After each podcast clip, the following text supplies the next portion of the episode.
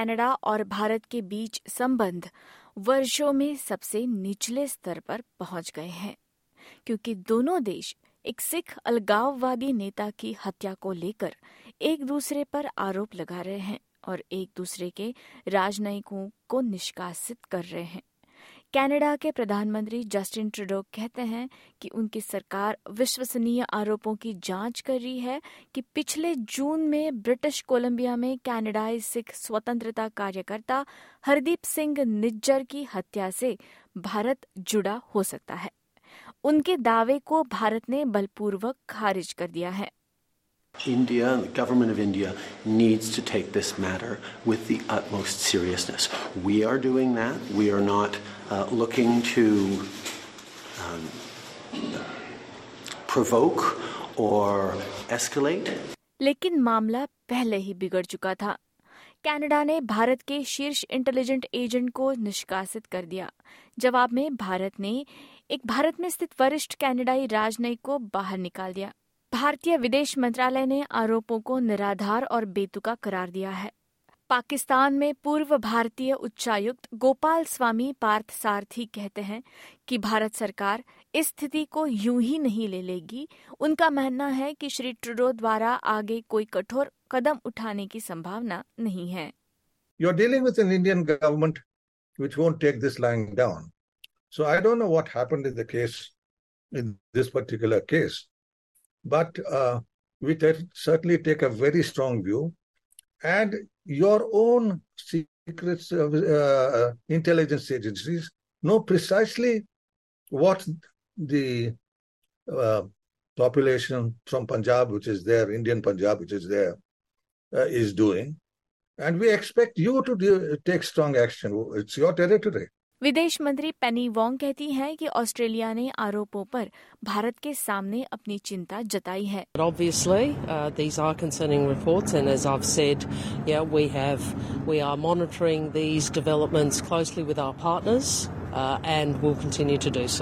भारत ने कनाडा में अपने नागरिकों विशेषकर छात्रों को अत्याधिक सावधानी बरतने की चेतावनी जारी की है क्योंकि दोनों देशों के बीच संबंध लगातार खराब हो रहे हैं।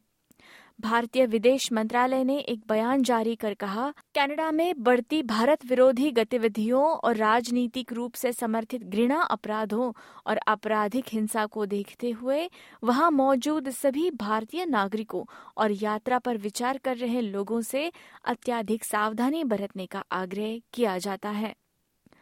भारत में कांग्रेस सांसद शशि थरूर कहते हैं कि वे भारत सरकार की स्थिति का समर्थन करते हैं और कहते हैं कि देश की संप्रभुता की रक्षा की जानी चाहिए I mean, we're seeing a tit for tat on both sides. First on the expulsion of a diplomat, then on this advisory. Canada does it first, India reacts.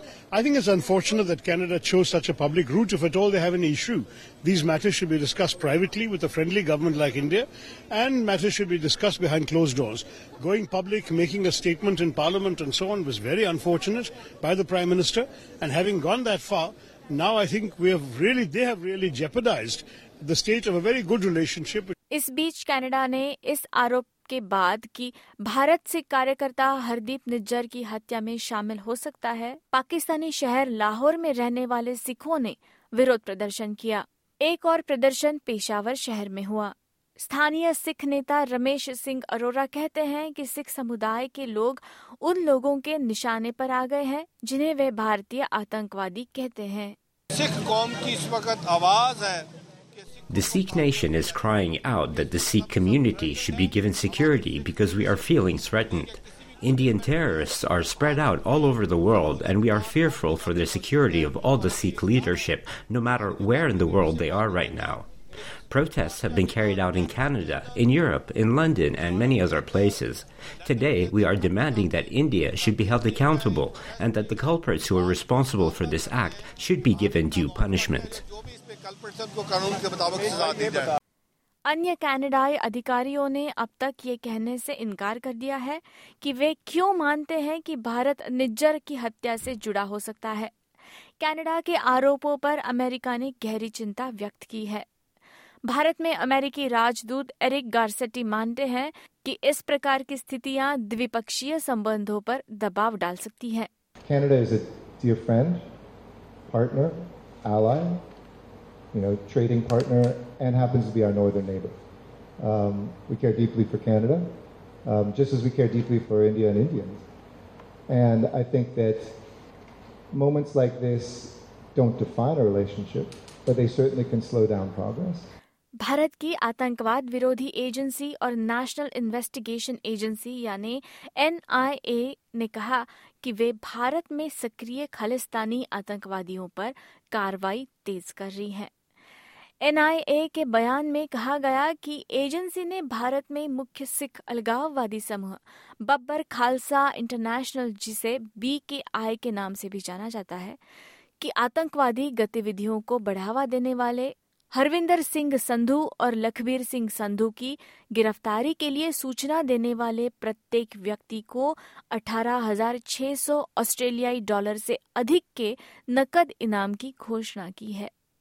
NIA के बयान में कहा गया है कि तीन सहयोगियों के बारे में जानकारी देने के लिए प्रत्येक को 9000 ऑस्ट्रेलियाई डॉलर से अधिक का नकद इनाम देने की घोषणा की गई है, जिसमें कहा गया है कि सभी पाँचों पर आतंकवादी हमलों और बीकेआई के लिए धन जुटाने का आरोप है। एसबीएस न्यूज़ के लिए एलेक्स एनिफेंटिस की इस रिपोर्ट को एसबीएस हिंदी से आपके लिए प्रस्तुत किया, प्रियंका हथवर्णे ने।